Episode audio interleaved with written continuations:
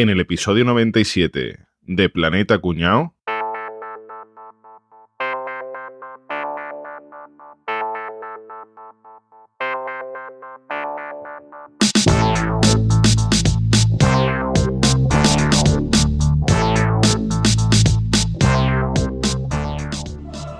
Y os aseguro que vendré a castigar con gran venganza y furiosa cólera a aquellos que pretendan envenenar y destruir a mis hermanos. Y tú sabrás que mi nombre es Yahvé cuando caiga mi venganza sobre ti. Le pido a Dios que envíe una epidemia de peste y que acabe con todos los pecadores. Mire, perdona, que no, que, que, que no nos queda peste, que se gastó toda en, en lo de la Edad Media. Bueno, da igual, pues Dios castigará con una epidemia de langostas. Bueno, me, me va a perdonar usted, pero es que no queda langosta. Ni langosta, ni gamba, ni langostino, ni cigala, no queda nada, ¿eh? Hemos tenido una comunión y se ha agotado todo, ¿eh? Bu- Bueno, pues Dios enviará una epidemia de mosquitos. Reverendo, me da hasta miedo decirle esto, pero es que este año hemos fumigado y no hay ni un puñetero mosquito. Vamos a tener un verano de escándalo para irnos a la playa, pero mosquitos no tenemos. Pero me da mierda de castigo divino. Dios Padre Todopoderoso castiga a estos pecadores con una epidemia de úlceras horribles. Eh, em, reverendo, que es que no nos queda ni una úlcera, ni una. Se ha agotado todo, o sea, se han agotado hasta las llagas de la boca. Yo no sé qué quiere que te dé. Bueno, mira, ve- venga, ya está, mira, ya lo dejo. Ya está, venga, ni, ni, ni castigo divino ni nada, vámonos, vámonos a tomar unas cervezas y ya está. Porque ya. Perdone, mire, eh, reverendo, mire, una cosa quería decirle. Que, ¿Qué pasa?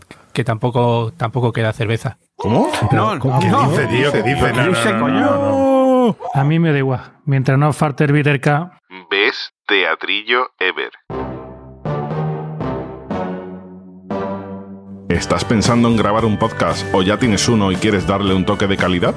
No dejes de visitar camaralia.com, la tienda online con los mejores productos en audio y vídeo profesional, las últimas novedades y las mejores promociones para venta o alquiler. Y como siempre atendido por los mejores profesionales. camaralia.com Epidemias, ¿eh? Vamos a hablar de epidemias, pero no de epidemias a lo mejor como la que estamos sufriendo ahora, sino de algo que tenga así un poquito más de chicha y más de gracia, ¿no? Vamos a, a retomar un formato que hace tiempo que no hacemos, a ver qué tal sale. Estaba deseando Enrique, pero yo, yo es que ojalá que yo tuviésemos aquí a un cordobés que nos dijera lo que es una epidemia. Pues sí, porque no es lo mismo una epidemia que una pandemia, que una manía, que un bocadillo de chorizo, ¿eh? Entonces, Sobre todo la, la diferencia entre epidemia y pandemia, tío. Me interesa. Vamos a llamar a un especialista en lingüística.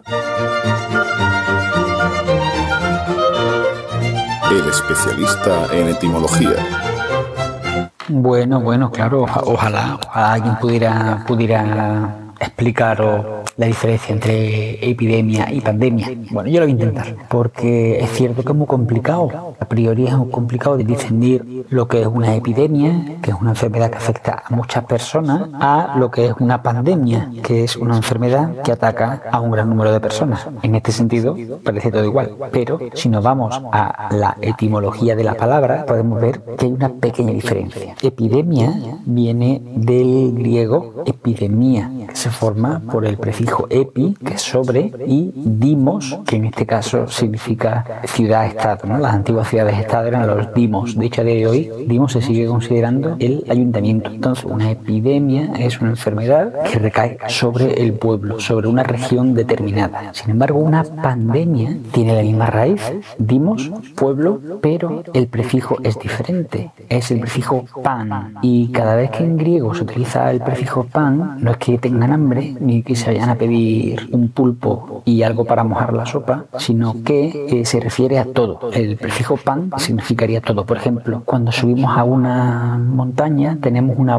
visión panorámica, o sea que lo vemos todo. De ahí viene. Y esa es la gran diferencia entre epidemia, que es una enfermedad que afecta a muchas personas en una determinada zona, o una pandemia, que es una enfermedad que afecta a muchas personas en muchas zonas.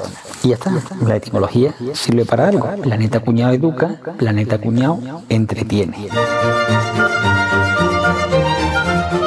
Ah, oye, pues, pues mira, pues ha sido curioso lo que nos ha explicado Javi Pues aquí. sí. Está bien. Interesante, interesante. Yo estaba completamente despistado porque a mí me dijeron hace poco que eh, la etimología de epidemia no tiene nada que ver con lo que ha explicado hoy. Es no hay equipos de protección individual. Demia no hay y epi o ya sabéis lo que es, pero ya digo, estaba- estaba yo- que, que estaría yo confundido, que, que no lo niego. Bueno, pues venga, me lanzo yo. Voy a contaros el, el primer caso de todos, ¿vale? Vamos a ponernos en situación. Estamos en el año 1518, aquí en pleno renacimiento. Estamos en la ciudad de Estrasburgo. Que antes se llamaba Trasburgo y después ya cuando le quitaron el nombre era ex Trasburgo. Claro, el antiguo, antes conocido como Trasburgo, ¿no? Sí, pero esto es, sí, sí, es. Estrasburgo es. Sí, sí, es aquí. No, pero, pero Trasbu- Trasburgo es Bilbao, por ejemplo, ¿no? Sí está. Una vez pasado Burgo, ¿no? Claro, una vez Trasburgo es Bilbao, Santander. No hace frío en Burgo, me cago en Dios. Bueno, pues eso, lo dicho. Estrasburgo, año 1508, una mañana de julio, una joven alsaciana llamada Frau Trofea. ¿eh? Frau Va- Trofea, ¿no? Frau Trofea, va la chica por mitad de la calle y de repente se empieza a menear así un poquito y tal, empieza a menear el, el bullate ahí, el cuerpo, y da- con el ritmo, se pone a bailar. No te mujer, muevas así que Capri ya se está poniendo cachondo. ¿eh? Escúchame, que te ha entrado el ritmo ragatanga. ¿eh? Empieza a menearse la chica, empieza a bailar, pero tal, que empieza a bailar ya de una manera bastante espasmódica. Empieza la, la gente, esta, esta mujer, ¿qué le pasa? Si, si no hay música ni nada, ¿qué está pasando aquí? Total, que la mujer sigue bailando durante todo el día. Hasta la bien entrada la noche, hasta que cae, pum, y se desmaya en el suelo. bueno, cae desmayada, ¿qué es rendida. Así que le duraba la batería a los AirPods de la muchacha esa. ¿Qué pasa? Pues que no es el primer caso, que poco a poco los días van pasando ¿Qué y cada vez hay más gente que le pasa lo mismo, que se pone a bailar a lo loco Pero- y que se quedan hasta que se caen al suelo redondos. ¿Pero qué dice Enrique? Sí, señor. Así. Ojo, es una epidemia en toda regla. Escúchame, ¿Qué? seguro que era la feria de abril de Estrasburgo. Puede ser, sí. O, o había una partida de supositorio que picaba tela. O, que, o quemaba mucho el suelo porque era julio, hacía calor y claro, saltito. O, o en vez de epidemia estamos hablando de epilepsia, que igual no estaban bailando. También puede ser. El caso es que a primeros de agosto haya 100 casos confirmados de gente que eso, que empieza a bailar, que no puede parar y que se cae redonda al suelo ya por agotamiento puro y duro. Y a finales de, de agosto, 400 casos confirmados. Joder. Una cosa bastante loca. Y es que había gente que incluso llegaba a la muerte. De puro agotamiento, les daba un ataque o lo que sea y se morían. Entonces, claro, pues las autoridades de Estrasburgo ya se empician a, a inquietar. Dicen, joder, ¿qué pasa aquí, macho? O sea, esto, ¿qué, qué está pasando a la gente? ¿Qué, qué hacemos? Vamos a repartir mascarillas, ¿no? No, pero a ver, si tú tienes a un grupo de gente que no puede parar de bailar, ¿qué haces? Ponle música, por lo menos, ¿no? Ponle música, ponles un escenario y que se suban ahí, al menos, a lo mejor así se- todo queda coño. más bonito. Es que dicho y hecho, cogen. A la Orquesta Maravilla, ¿no? Claro. Pusieron la Orquesta Maravilla de la época, ¿no? Los médicos recomiendan que hagan sangrías, porque en aquella época todo lo solucionaban con sangría. Hombre, si le pone encima una sangría a esa gente, que te montan en venta. A ver, se les caería del vaso. Baile, verano, Burgos, sangría. Para mí que tú estás hablando de las fiestas patronales de algún pueblo. Eso es una verdad. Los quintos del 18, ¿no? Ahí, dándolo todo. El caso es que el mercado del grano que estaba detrás de la catedral lo requisan y ahí montan unas plataformas, unos escenarios y ponen a músicos a tocar y van metiendo ahí a, to- a todos los bailarines, les van metiendo para que se queden ahí. Hostia, qué bueno. ¿Vale? Entonces, una, o sea, una auténtica, como un festival de verano de música, de Una rave de aquella época, ¿no? una rave en el pleno renacimiento, La primera rey. pagada por el ayuntamiento además, o sea que Qué maravilla. una cosa maravillosa. Pero ¿qué pasa? Pues que los casos siguen subiendo y subiendo y subiendo y subiendo. Y llegamos a un punto que estamos a 15 muertos todos los días por este tema. 15 muertos. 15 personas al día. Por- o sea, y entonces ya Claro, eso es peor que el coronavirus, un muerto. Pero es más divertido que el coronavirus también. ¿eh? Sí, bueno, sobre todo para los que están de fuera viéndolo, sí, porque hay música y tal, pero No me coño. Pero claro, y dicen- para los que se mueren, morirte bailando de puta madre. O sea, ¿Cómo murió? Bailando como un cabrón ahí de tres días de fiesta. Le pusieron Firmo ahora mismo, una ¿eh? canción de Medina Zahara, ¿no? No, no, no, cabrones, no, pero como no puedes parar de, de bailar. Por ejemplo, es verdad, si me dice murió con una canción de maná. Hostia, qué, qué deshonra. qué deshonra. Estoy ahogado. No, no, prefiero Melendi incluso. No, le pusieron chiquilla, ¿no? Al último ya le pusieron luz. No, no, le pusieron el toro enamorado de la luna para que se fuera a su casa y seguía bailando, digo, de puta. Encendieron las luces y todo y nada. sí. No, no, y pusieron la del último de la fila como un burro también, para tu puta casa ya. Esto significa vete a tu puta casa y seguían bailando los cabrones. Nada, ahí seguían dándolo todo. No entendía los códigos. Pero claro, pues eso, entonces esta gente que dice, a ver, los autoridades dicen, bueno, no nos ha funcionado lo de los escenarios y la música, todo lo contrario. Prohibimos la música y el baile en todo Estrasburgo. Aquí que no se menee nadie, ¿vale? Eso sí, en las bodas, si hay una boda, sí dejamos que haya música, Paquito Chocolatero. Pero sin tambores, ¿eh? Tambores prohibidos. Podéis poner música, pero sin fliparos. Siempre, seguro que había un cuñado que había cogido una caja de Cruz Campo y empezaba pum, turrum, pum, pum, ¿no? No, no, dos botellines. Dos botellines así. Clink, clink, clink, clink, clink, clink, clink, clink, clink, clink, clink. Y empezaban todos los demás, arroba policía, mira. tal". Total, tampoco funciona la cosa. Sigue habiendo un montón de casos, la gente sigue cascando con esto y ya pues no saben ya qué más hacer. Ya, la- ya están desbordados.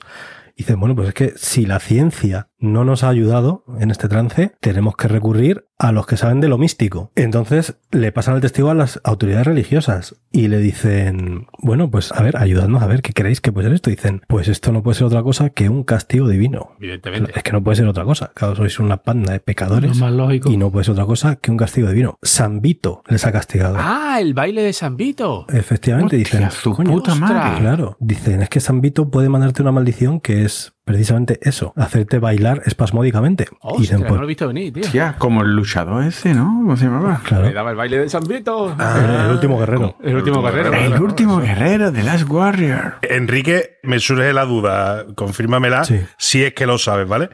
El baile de San Vito es la Sambita, ¿no? Que se ha agarrado, ¿no? una zamba pequeñita. Bueno, el caso es que hacen una peregrinación a la ermita del santo que está en Saverne, allí cerca de, de Estrasburgo, y resulta que ahí están unas reliquias de- del santo y de la Virgen, y entonces hacen una peregrinación, todos andando, bueno, imagínate, yo me estoy imaginando a la gente bailando y les van llevando en fila india, y les ponen unos zapatos rojos y dan una vuelta alrededor de las reliquias. Me ponen muchísimo, amigo, zapatos rojos. Pues así, como, como dato. van en fila india y resulta que muchos se recuperan. ¿Qué dice usted? Y entonces poco a poco, pues Sí, la epidemia se va acabando, se va acabando, se va acabando, hasta que ya se acaba del todo. ¿Os ¿Recordáis que el Ratzinger ese se puso unos zapatos rojos cuando se hizo papa? Sí. Pero a mí Ratzinger no me pone. Se puede poner todos los zapatos rojos que quiera. O sea, todo esto no es una, una invención, o sea, esto está documentado. Hay médicos que en aquel momento documentaron todo el proceso y demás. Y digo yo, Enrique, ¿y no probaron a amarrar en una cama al que estuviera con eso? He pensado, ya está la gente, ya está. Pues, eh, pues sí, imagino que probarían de todo. En el 1500 no estaban inventadas las cuerdas, Álvaro. Bueno, pues eso, causas, no, no, no saben a ciencia cierta qué, qué pasó ahí, ¿no? De ahí sospechas decían que en aquel momento pues, pudo ser una contaminación alimentaria por un hongo que, que salía en el centeno. Un honguito. provocaba espasmos. Dicen que también podría ser sudor inglés, que es otra epidemia que hubo en, el- en Gran Bretaña en los siglos XV y XVI. Escúchame, lo del sudor inglés también se da en los veraneos de los ingleses en Ibiza. También. Lo del balconín se puede considerar epidemia. El caso es que hay un, un libro escrito a- de ese tema de un historiador médico, se llama John Walter, que él piensa que no había ninguna causa tóxica para esta epidemia, sino que era una causa psicológica. Él dice que es que en aquella época había mucho miedo y había mucha miseria porque estaba el ejército turco avanzando, la gente estaba en una época en la que no sabía muy bien por dónde le iban a venir dadas y que entonces pues la gente se asustaba Y se ponía a bailar hasta la muerte. Claro, esta chica le dio, a la primera le dio un ataque o lo que sea, la gente pues un poco se fue sugestionando lo que fuera y, y que por eso sucedió todo. O sea, que es lo que se llama un caso de histeria colectiva, que eso sí que está, Sí, sí, son está cosas que, que pasan. Entonces esto porque además dice, él sobre todo se basa en decir que no les podían parar de ninguna manera. O sea, además que sí es eso lo que decís, eh, se puede, te puedes- les puedes dormir, puedes y tal, pero por lo visto no, la gente no, no paraba, incluso hasta muchos hasta, hasta morir. Así que este es el tema. Joder. Qué cosa más curiosa, tío. Qué cosa más extraña. Pues yo ahora os voy a contar un par de epidemias breves que afectaron a un grupo de la sociedad extrañamente vinculado a estas cosas, ¿no? A estas cosas y a otras, ¿no? Tan mundanas, ¿no? Que son las monjas, tío. Ah, amigo. Coño. O sea, ¿cómo puede haber epidemias solo con las monjas? Hombre, en verdad sí, lo piensas un poquito, pues dices tú, pues, pues igual sí. pues igual sí, porque las pobres tienen que tener su historia, ¿no? ¿Qué estarás pensando por haberte reído tú solo de ese comentario que acabas de hacer, Capia? ¿Qué tendrás en ese cerebro? ¿Qué tendrás en esa mente sucia tú? Es que... El sueño de todo cuñado tener una hermana monja, ¿eh? Una hermana monja. Claro, que tu cuñada sea Dios, ¿no? Sí, sí, sí. Bueno, pues escucharme, esto se remonta mucho, muchos años atrás, concretamente en el siglo XIII, y nos vamos a Francia, pues según mencionaba el historiador médico JFK Hecker, este no es el Hecker del Málaga, este otro, ¿no? pues este, según lo que documentó, pues al parecer resulta que un buen día una monja pues, le dio por ahí y empezó a maullar como un gato. Estaba en celo. Y se escuchaba de fondo, yo soy tu gatita. Así caraya como dina, vida. El problema no es eso, es que una gata se. Una gata. a Que una gata sea monja. Eso no es el problema. El problema es que. Centrémonos. El problema es que unos días después empiezan a maullar todas las monjas. Todas las monjas del convento. Entonces, escúchame, la gente empezó a pensar que era una broma o algo, pero que, que va, es que ya fue ya todo el convento maullando juntas, ya todas las monjas del pueblo maullando juntas a la misma hora, y esto duró por muchos días, muchas horas, hasta que ya pues los vecinos del pueblo, pues bueno, se rebelaron y todo esto, y bueno, en el siglo XIII no se andaban con tonterías. Cuando ya los vecinos estaban revelados, mira, estamos hasta los huevos de las monjas ahí maullando como si fueran gatos muertos.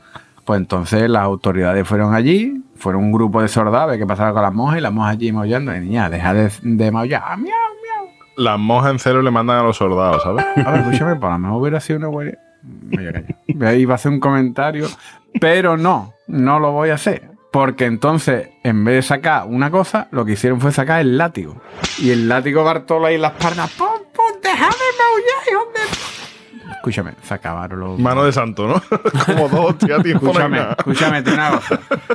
La, la vacuna. Escúchame, escúchame. A ver, ni psicoterapia, ni tratamiento, ni qué te pasa, ni por qué maulla, qué significa. No, no. ¡Pum! Leñazo gordo. Leñazo en la espalda. Mira, en la India. En la India no se está poniendo nadie malo con el coronavirus. Están pegando palos. leñazo en la espalda y se acabó. Pero esto fue en el siglo XIII, porque es que tenemos otro caso en el siglo XV que también es una cosa súper bonita. O sea, pero escúchame, esto es lo que está recogido, porque eh, en los conventos lo que no está recogido tiene que ser todavía más bonito. Tienen que haber casos de estos miles. ¿eh? En el siglo XV, además, esto fue ya que se expandió por distintos países. Esto fue ya más grave. ¿eh? Además, el nombre es una cosa maravillosa. Yo, es que esto lo incorporo ya a mi diccionario para siempre. En el siglo XV, el médico Jerón Cardán descubrió el caso de las monjas mordelonas. Mordelona, ¿qué coño? Mordelona. Cosa más bonita. ¿Eso se puede buscar en Pornhub? Pues, seguro, igual sí, igual sí. ¿Qué es lo que pasa? Pues que ocurrió en el siglo XV, según estuvo descubriendo este hombre, en Alemania, ocurrió que una monja, pues por razones desconocidas, comenzó a morder a todas sus compañeras del convento. Tenía rabia, ¿no? ¿Qué tenía? Oh, hambre. Estaba harta de comer lechuga, ¿ves? que en vez de que todo el mundo le pe- empezase a pegar hostias a sorbocao, empezaron todas a morderse unas a otras. Y ahora ya monjas ya a darse boca unas a otras, ¿sabes? Pero lo más bonito de todo esto es que este, este comportamiento se difundió rápidamente por todo el país. La epidemia se expandió de convento a convento, toda Sajonia, Brandenburgo, y lo mejor no es esto, es que no se quedó ahí, es que pasó a Holanda, en Holanda se dieron casos de monjas mordelonas, y de ahí pasó a Roma, Pero solo en las monjas. son las monjas. O sea, hemos pasado de, de monjas gatas a monjas perras, ¿no? de monjas gatas a monjas mordelonas. Una cosa súper bonita. Y además no es decir, una me pega un bocado y le pego dos hostias. No, no. Me pega un bocado y yo te pego a ti y tú a mí y el otro. Y eso es como jugar twister, que pueden darse bocados 18 a la vez. Yo me imagino que a lo mejor los bocados se daban en otro sitio. Y entonces así se curaban de... Estoy pensando, ¿eh? Yo me estoy imaginando todavía, me estoy imaginando todavía a los soldados que iban a por las mojas gatas tirándole pescaditos, tirándole pescado para que coman las mojas allí, tirándole sacos de La pescado. raja, la Pero raja del pescado, pero tirando el pescado o sacándose de la sardina. No sé, ya interprétalo, que tu subconsciente lo interprete como quiera. Iban cantando, estaba el señor Donga. Pues nada, esto es lo que os tenía que comentar de lo que he encontrado documentado de las monjas, porque es que esto da para mucho, ¿eh? Las epidemias de las monjas. Precioso, qué guay, ¿eh? tío. Alucino. Si os hablo de negro estos días, si os viene algo a la cabeza, ¿no? Una cancioncilla. Sí, el ataúd. Un, el ataúd, el ataúd. claro.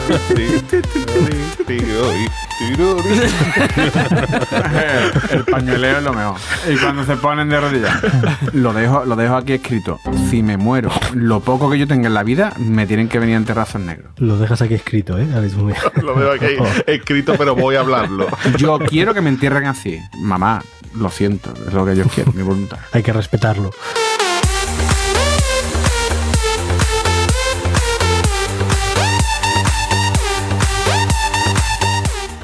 Sabéis, son de ganas, pero yo voy a hablar de, de, de otro, de unos nigerianos. La historia que os voy a contar no se parece a esta, en verdad.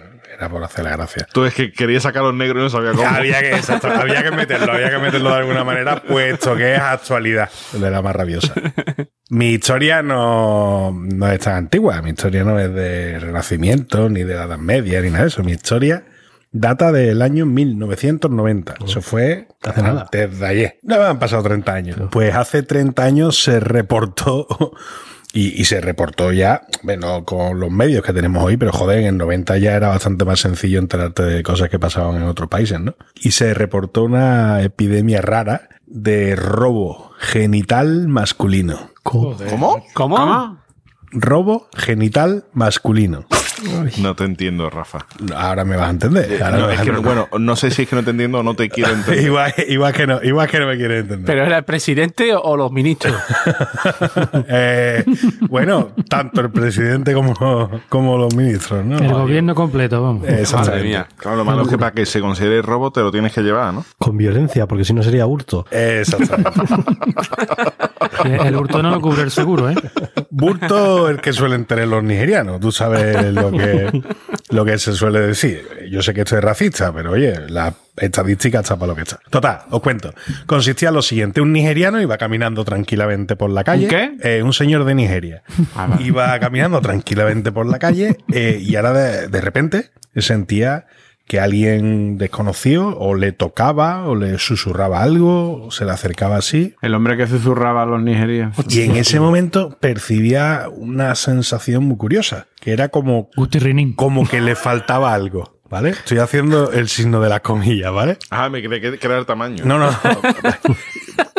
espérate, espérate, espérate, que van por ahí los tiros, que van por ahí los tiros. Imaginaos la sensación de que vas andando por la calle, te pasa alguien cerca, te roza un poco, o hombro con hombro así muchas veces, o te susurra algo al oído, o a la nuca, algo de eso, y ahora tú de pronto, imagina poder imaginar esa sensación de que Me falta el tabaco. de que, de, de que te, han- te han desaparecido los huevos y el nabo. Imagínate, ¿no? O como se diga eso. Eh, y ahora cogían lo- lo- los señores estos nigerianos que tenían esa experiencia y ahora se echaban las manos a- a- a- al tema, ¿no? Y, A la hostia, rodilla. Hostia, pues no me lo noto. yo, que, que no está, que se ha desvanecido. Imagínate, porque mira, si me pasa a mí, tampoco se pierde tanto.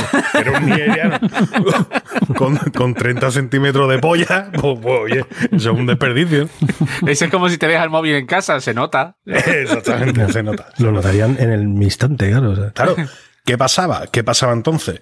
Eh, Sabéis que mm, en ciertas zonas de, de- por allí, digamos, la superstición, eh, la magia negra, ese tipo de cosas. Correcto, ¿vale? Pues, ¿qué pasaba? Que cuando este señor eh, veía que le habían cogido el tema, que, que yo como cuando tú te metes en la playa, que te sale, que tú dices, ¿dónde está? ¿No? Pues una cosa así.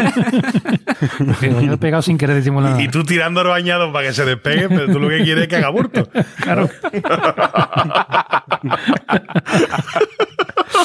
Eso es así. Eso es así. Bueno, y tanto que ha sido. vamos, ya. Eso es así. Total, ahí ya empezaba, claro, el tío se daba la vuelta y decía, tú, tú me has robado a mí el cipote, ¿no? Entonces ya la, eh, se formaba un poco de histeria colectiva de la que hablaba Enrique y ya todo el mundo empezaba a creérselo, todo el mundo empezaba a tener problemas y lo que hacían era bajarse los pantalones y públicamente decirle al resto, mira lo que me ha pasado. Oye, y era una manera de puta madre de haber estado toda tu vida vacilando de polla gorda y cuando se te acaba la mentira dices tú, oye, mira que me han robado la polla y ya te vas a los pantalones y ves que tú tienes una cosa en, lo- en los 16, 17 centímetros de media de- del tema, ¿no?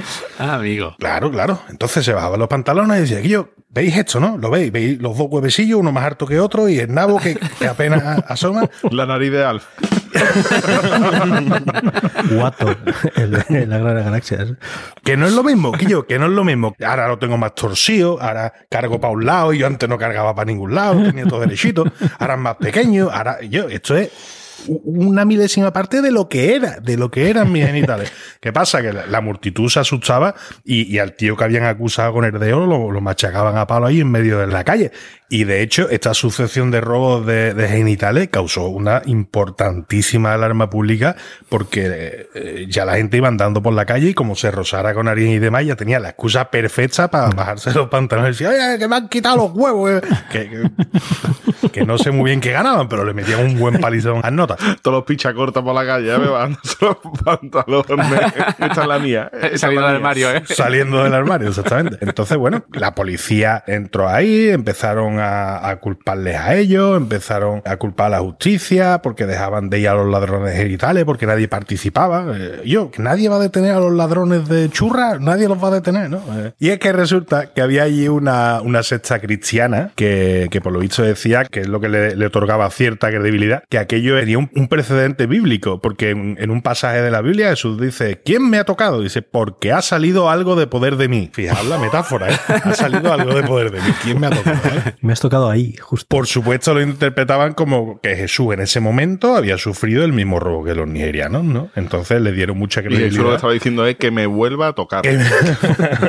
que me Por a- favor. Fijaos que es que no es de la Edad Media, no es del 15, no es del Ah, 16 ni del 17, es que hace muy pocos años y, y estas cosas, oye, que pasan y, y el miedo colectivo y la gente empieza a creer lo que no es y demás puede convertir una gilipollez, un bulo eh, en una triste realidad, ¿verdad? Qué cosa, ¿no? Vaya mía. Y esa es mi historia. Madre Qué mía. barbaridad. Pues si lo de Rafa fue, como has dicho tú que fue antes de ayer, Rafa, ¿no? Sí. Antes de ayer.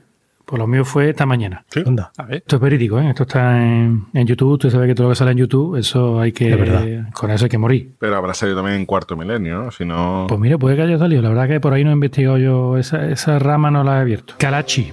Una aldea situada al norte de Kazajistán. ¿Vale? Kazajistán sale mucho en las películas de James Bond y todo. Y siempre hay un malo. Calachi solo chanda de, de Carlón, ¿no? No, esos son Kalenji. No, no, no me confunda nada. Ah, vale. ¿Cómo son los. el gentilicio de los de Kazajistán, cómo es? Kazajos. Correcto. Enrique se la ha llevado entera, ¿eh? Está ahí callado, sin moverse, pero se la ha llevado entera, ¿eh? Pues imaginaos que están entrevistando allí a un pavito que te dice, iba conduciendo mi motocicleta. Eso era un 28 de agosto.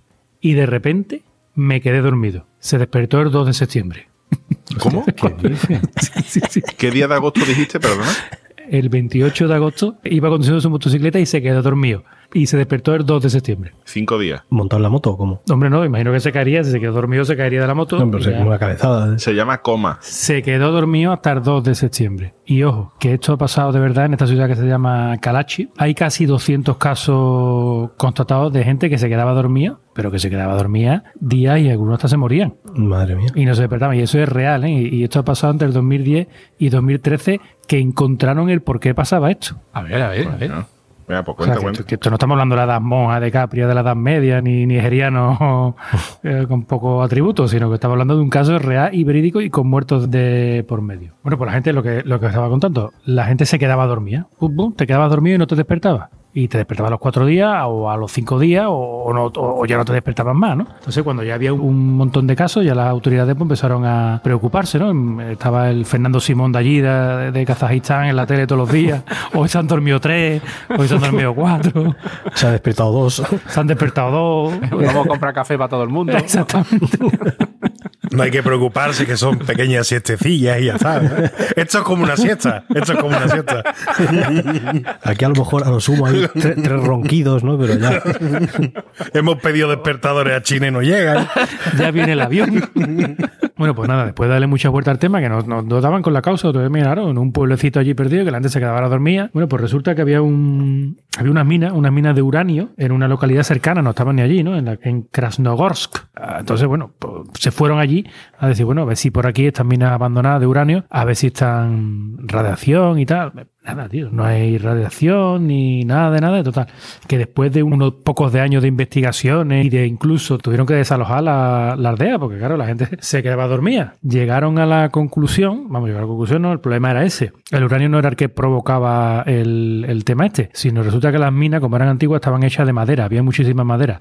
Y cuando abandonaron las minas, cuando las cerraron, lo que hacen cuando abandonan una mina de estas de uranio es inundarla de agua. ¿Qué es lo que ocurre? Que el agua con el uranio y la madera creó una cantidad ingente de monóxido de carbono. Hala, se intoxicaba la gente. Y entonces el monóxido de carbono es lo que hacía que la gente se envenenara, se intoxicara y cayeran dormidas. Redondos. Te digo que murió bastante gente. ¿no? Joder. Caso curioso de hace poco tiempo que tardaron años en descubrir qué es lo que había ocurrido. Claro, Eso, eso fíjate la suerte que les pilló en, ahí en Kazajstán y lo investigaron, porque esto pasa en Andalucía y la, gente- mucha gente se duerme. Bueno, pues sí. Hace mucho sueño para un adulto. Bueno, Normal. no- no- nadie investigaría nada, claro. Pues este es el caso que yo quería contar, cortito, pero Al pie, al pie. Qué curioso. Al pie. Interesante, muy bien. Pero vamos, que aquí estamos hablando de cachondeo, de epidemia así un poquito graciosa y no hay nada más contagioso que la risa. Bueno, sí, un bostezo. Y el coronavirus. Ya cada vez menos, ya cada vez menos, Rafa. bueno, pues en Tanganica, en África, en el 1962, hubo una epidemia de la risa. Qué bueno. Que esto puede sonar a coña, pero esto es igual de peligroso que cualquier otra cosa. Hombre, Escúchame, eso tiene título de programa de Canal Sur de los 90. ¿eh? epidemia de la risa. con paz Padilla. ¿no? Ya no hay, no hay ni Dios que le ponga de nombre epidemia a nada, ¿sabes? Ya eso va, va a estar maldito Ya no, de ya por no. vida, esa palabra ya. bueno, esto ocurre en el pueblo de Kashasha. Qué buenas casas tienen las niñas, ¿eh? Por las niñas empezaron. Allí había una escuela mm, de esta de misioneros y resulta que tres chiquillas estaban así de cachondeo y demás. Una de ellas empezó a reír, pero se empezó a reír de una forma ya un poco extraña. Empezó como con una risa de esta histérica de esta que te entra, una risa nerviosa, ¿no? Eh, pasó del jiji jaja a una risa ya que daba un poquito hasta de gindama, ¿sabes?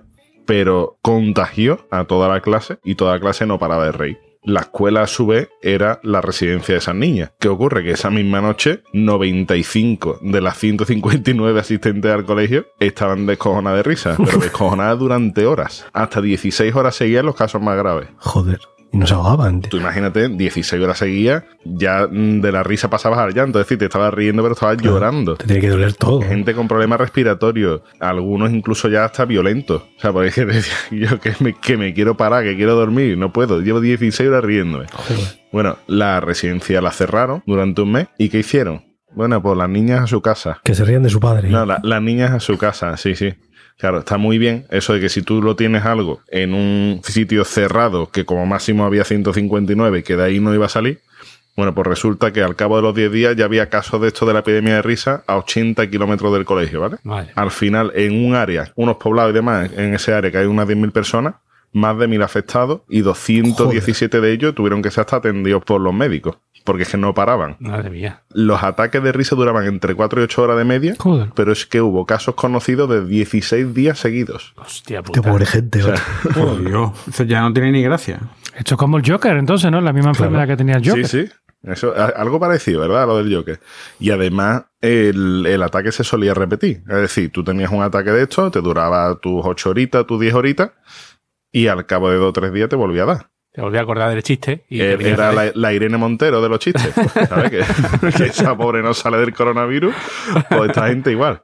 Hasta tres veces eh, había quien repetía, ¿vale? Es verdad que no se dio ningún caso de que se repitiera cuatro veces, pero hasta tres veces sí que, sí que se repitió. Y bueno, ya había incluso casos de niñas diciendo que es que había demonios que la estaban persiguiendo y que por eso se reía. O sea, una cosa súper extraña. Empezaron a investigar, a ver si era, igual que en el caso de Enrique, a ver si era tema de alimentación, en la arena de maíz, a ver si venía contaminada, si había nuevos virus. Después de mil casos investigados, no dieron con absolutamente nada. Por lo tanto, decidieron que era una histeria colectiva, igual que lo de Enrique, igual que la epidemia del baile, una enfermedad psicogénica que mm, de repente surgió allí, se extendió por donde fueron las niñas, pero que no, no salió de allí. Como has dicho, psico, ¿psico qué? Psicogénica. Psicogénica. Enfermedad psicogénica masiva. Responde a Enrique una pregunta de esa, responde uno con tranquilidad porque sabe que no te va a dar un premio, ¿sabes?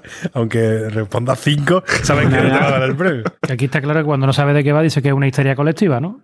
Sí, sí, no, y además por lo visto sí que es cierto que tiene este tipo de, de enfermedades, histerias colectivas o esta enfermedad psicogénica masiva que llaman y demás, por lo visto ataca en escenario donde hay un alto estrés que ocurrió que el sitio este de Tanganica se independizó meses antes, entonces todavía había cierto nerviosismo, incluso había todavía militares eh, británicos por allí cerca y demás, entonces quieres que no habían pasado por un proceso un poco estresante y esos niveles de estrés y demás podían causar este tipo de histeria colectiva. O sea, tenía su explicación, pero la risa que parece que, que es algo que siempre buscas, ¿no? También te puede joder la vida. ¿no? Sí, sí, me parece espantoso. es como lo del baile de antes. o sea, qué horror, tío. Tú imagínate los casos estos que se habían dado de 16 días seguidos así. El dolor de barriga y. Después de eso, que, que no te dolería, ¿no? Podían a lo mejor haber puesto, ¿os acordáis del programa aquel de No te rías que es peor? Claro, claro. De que no te tenías que reír, que te salían los humores y era imposible reírse, o sea, que salía, no me acuerdo quién salía ahí. tío. Sí, Pedro Reyes. Félix el gato, Félix el gato. Félix el Gato, Pedro Reyes, no, pero Pedro Reyes sí Ahí, tenía ahí no salió chiquito. No, No, no, Geni Figura. Geni Figura, sí. Ah, Geni Que no sí, tiene sí, que peor era Pedro Reyes, Jordi Estadella, el señor Barragán. María Nicole Corto. Sí, que Pedro Reyes solo hacía lo de caperucito, caperucito y ya está. Toda la puta vida con la misma mierda. que no me voy a reír, Pedro Reyes. Bueno, pues ahora me toca a mí, en plan cuñado superador, contaros una epidemia que sucedió a principios del siglo XIX. Bueno, en realidad ocupó bastante parte del siglo XIX en Estados Unidos. Fue una epidemia de dientes que explotaban. Vamos, ya. ¿Qué dice, tío? Los rednecks, ¿no? Es brutal, ¿eh? O sea, prepararos los que seáis un poquito así, ¿eh? Que dé un poquito de cositas y tal, a sujetar los dientes, ¿eh? Coger, morder algo, sujetaros con las manos o algo, porque os van a doler los dientes con lo que voy a explicaros. En 1817 había un dentista en Pensilvania que era el, el doctor Atkinson y descubrió una situación que, eso, que prácticamente esto es como si fuera una pesadilla, ¿no? Y de hecho, igual lo que estaba explicando, esto está todo recogido en la revista Dental Cosmo, que era la primera eh, revista de los dentistas americanos. O sea, que esto tiene eh, cierta fiabilidad, ¿vale? Dental Cosmopolitan. Dental Cosmo, que es una cosa preciosa. Vale, pues este, este doctor Atkinson tiene registrado tres casos parecidos, ¿vale? Uno que fue un reverendo de Springfield, Hostia, como los Simpsons. sí. Eh, estamos hablando del mismo Capria que dos episodios atrás decía que odiaba a la gente que ponía ejemplos de los Simpsons continuamente. Correcto. Pues este doctor Atkinson recogió tres casos muy parecidos, uno de ellos de un reverendo de Springfield, que en 1817, y según recoge el doctor Atkinson, el canino superior derecho le comenzó a doler. El dolor aumentó de intensidad hasta el punto de volverlo loco. Durante su agonía corría de aquí para allá, en un vano intento de conseguir un respiro. Una vez se golpeó la cabeza contra el suelo como un animal furioso. Dios. En otra ocasión metió la cabeza debajo de una cerca. Esa no lo sé exactamente para qué lo hizo, pero bueno. Otra se fue hasta el muelle y hundió la cabeza bajo el agua fría. Vale, imaginaros, ¿no? El dolor de diente, ¿no? Durante, así durante un montón de días. Total, que nada solucionaba el problema hasta que un día de pronto a las 9 de la mañana, y mientras iba caminando, gritando, porque ya no sabía qué más hacer, sonó de repente un golpe seco como si fuera un disparo y su diente estalló. Y, a ¿Cómo va a conti- ser, y a- inmediatamente consiguió un alivio instantáneo. Ay, qué Se alivió tanto que se fue a la cama y durmió profundamente durante todo ese día y gran parte de la noche siguiente. Porque el hombre estaba Y los otros cinco días, Claro, claro. como los de Boza. Escúchame, pero, pero el golpe seco, o sea, como una bala. Él notó como una explosión, como una bala y el diente saltó en pedazos. allí tienen armas, lo saben, ¿no? A Sí, ver sí. si que se pega Bueno. un tiro. Vale, pues esto podría ser un caso aislado. Tú dices, pues una bala que se escapó por ahí le rompió el diente al pobre reverendo. Ya es puntería, es casualidad, ¿eh? Que se justo en el diente y nada más, justo en el que le duele. Eh, que le duele.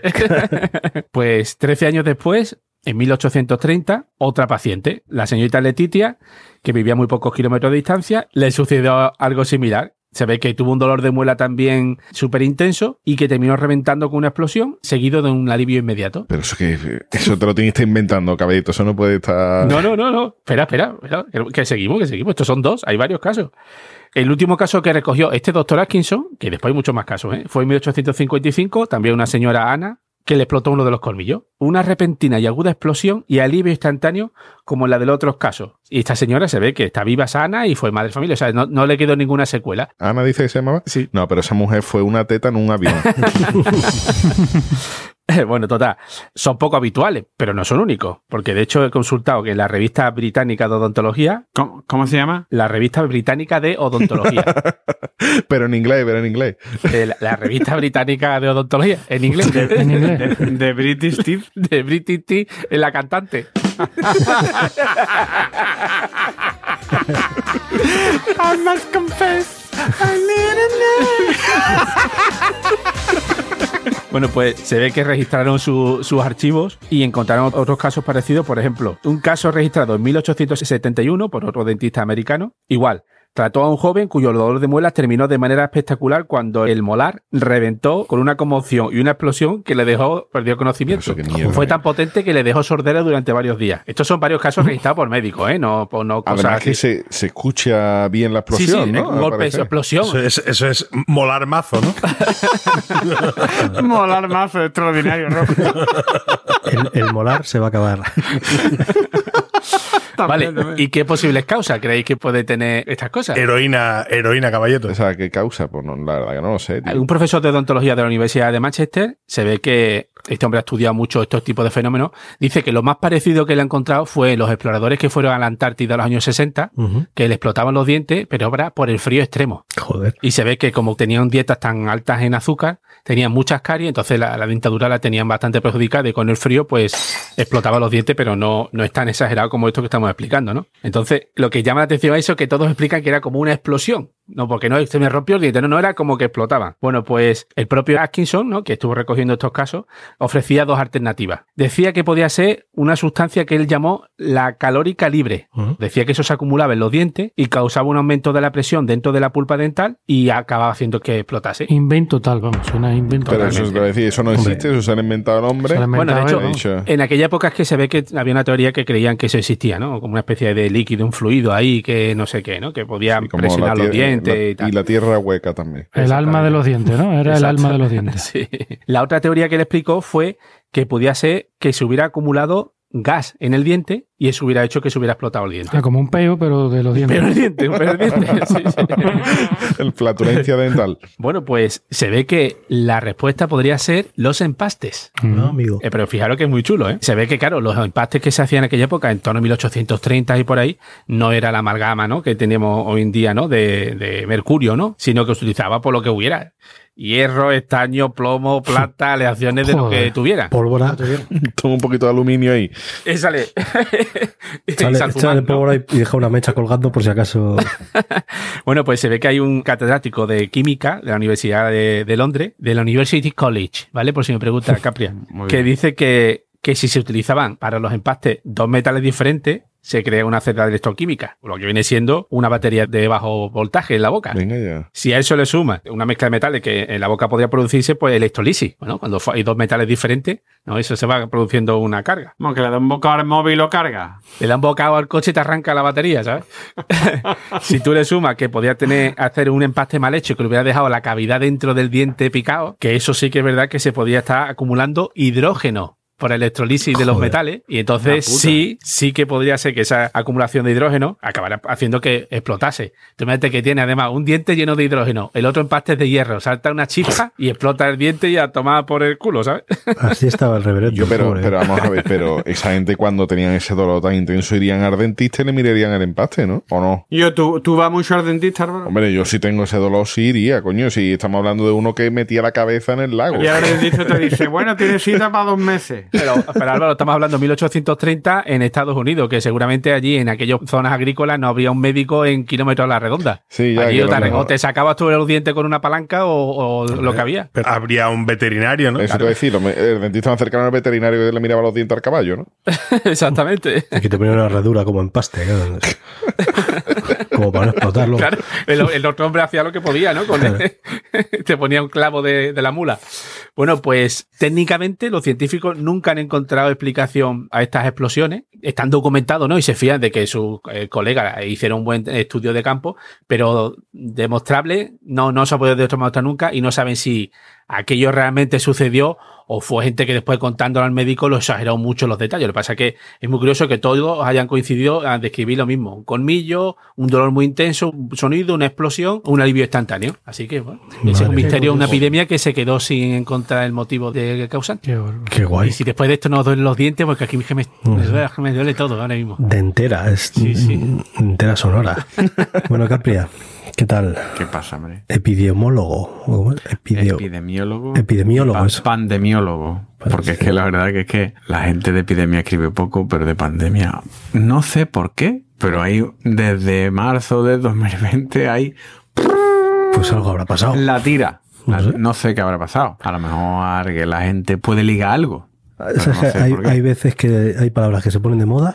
La verdad que sí, porque es que me he encontrado como el 98% de referencia a epidemia y pandemia en el último mes y medio y desde el 2009 al 2020 me he podido encontrar el otro 5 o 10%. Y además, Así así seguramente las de este último mes son todas súper graciosas, ¿verdad? Hay de todo, hay de todo, hay de todo. He cogido lo que yo he podido. Vamos al lío. Vamos al lío. Venga, vamos, vamos con el primero de arroba Pepe Huevos Repes. Dice, lo más difícil en una hipotética epidemia será diferenciar a los contagiados de los que oléis a podrido de normal. y este tuit tiene seis años, ¿eh? Este es de los antiguos. Hay que decirlo, hay que decirlo. Lo que no contaba Pepe Huevo Repe es que nadie iba a poder oler a nadie. También, ¿verdad? Eso no contaba, no contaba con su astucia. Vamos con el siguiente de arroba puerco espanda. Pues sí, hijo. Una pandemia a nivel mundial. Millones de muertos. Meses confinados en casa. ¿Y qué hicisteis, papá? Muchas tartas. Vendo levadura. Con su puta madre. Así estamos combatiendo la. Vamos con el siguiente de arroba tío condena. Relacionado también con, con nuestra época esta de confinamiento y cuarentena por la pandemia que estamos sufriendo. Dice, ¿dónde estarán aprendiendo ahora los de la universidad de la calle?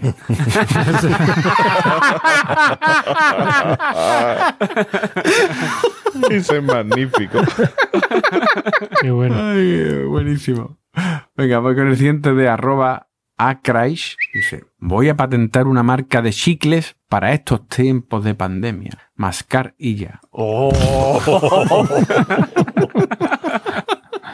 Y que ponga la foto del ministro, ¿no? Del ministro de Sanidad. Salvador y ya. Oye, ¿habe- ¿habéis visto las mascarillas que ha repartido Revilla? Qué cosa más grande. La servilleta. Servilleta. Servilleta con la marca de la oreja. Eres un monstruo, Revillate. Te quiero, Revilla, eres un fenómeno. Vamos con el siguiente de algarrobo, arroba garrobo xxi. Podría haber aprovechado la OMS la pandemia para prohibir los tobillos al aire. Es que se le escapan las mejores. Anda que no. Yo siempre he pensado, tenía que haber dicho, se transmite por los tobillos al aire. Oh. Hombre, por favor. Pero es que yo creo que la OMS no reconoce el gilipollismo como enfermedad. Bueno, puede ser histeria colectiva, ¿eh? También. Claro, como- también puede ser historia También, colectiva. también. El pamplinismo. Sí, El pamplinismo, correcto, correcto. Está muerto, pero está dormido, pero está ahí. Vamos con el siguiente de Sotón, arroba catacerca. De nuevo. Ver, ¿Ha salido alguna vez? Dice, a todos los que critican como excesivas las medidas para frenar una pandemia, solo recordarles la última ocasión en la que fuimos más flexibles con un virus. El reggaetón. Pues mira, se acercaba de los tobillos, ¿eh? Para ahí dentro, para ahí dentro. Vamos con el siguiente de arroba John McEnroe, un clásico de esta sesión. Este sí. Dice, pandemia no significa que tengáis que hacer pan.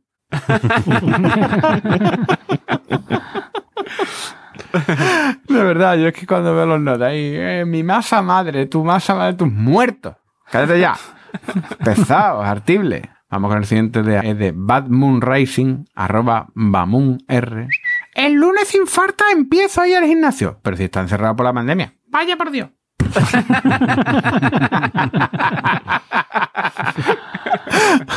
Excusa tenemos siempre. Y vamos con el último, también de arroba acraish. Pa, pa, pa. Ese, ese ya fuma, ese ya fuma. Va creciendo. Papá, papá, ¿qué fue lo más duro para sobrevivir a una pandemia, un escape nuclear, la erupción de varios volcanes y un terremoto? Tu madre.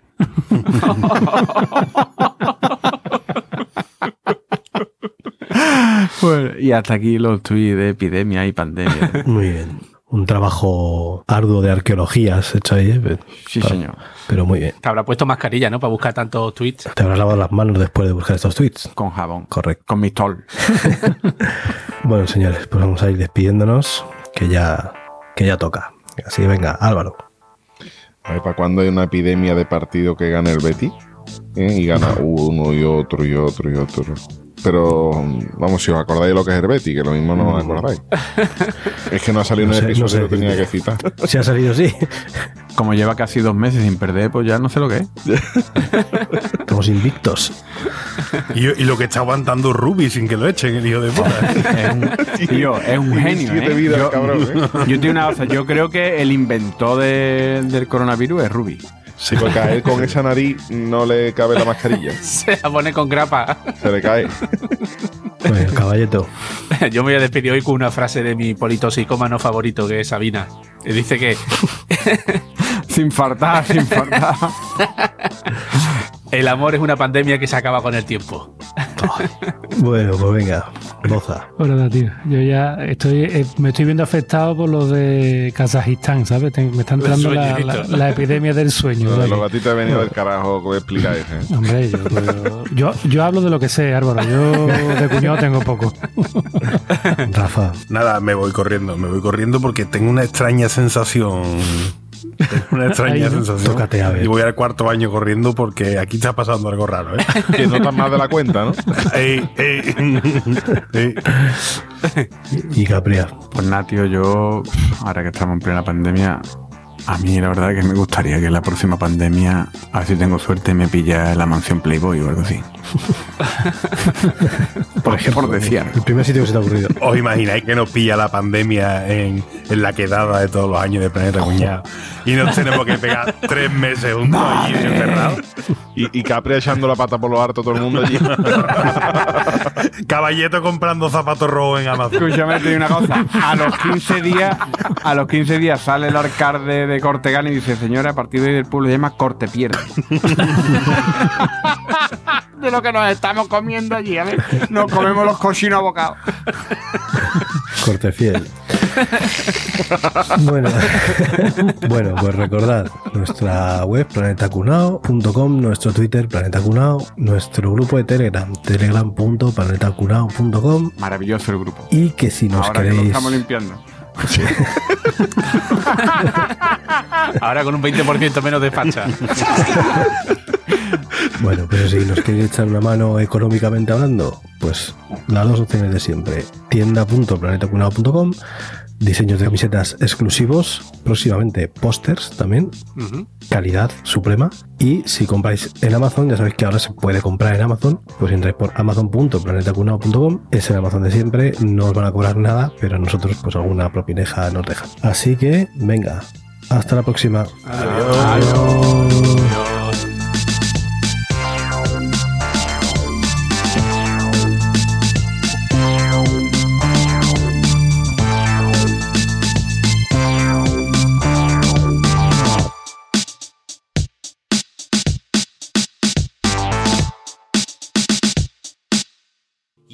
de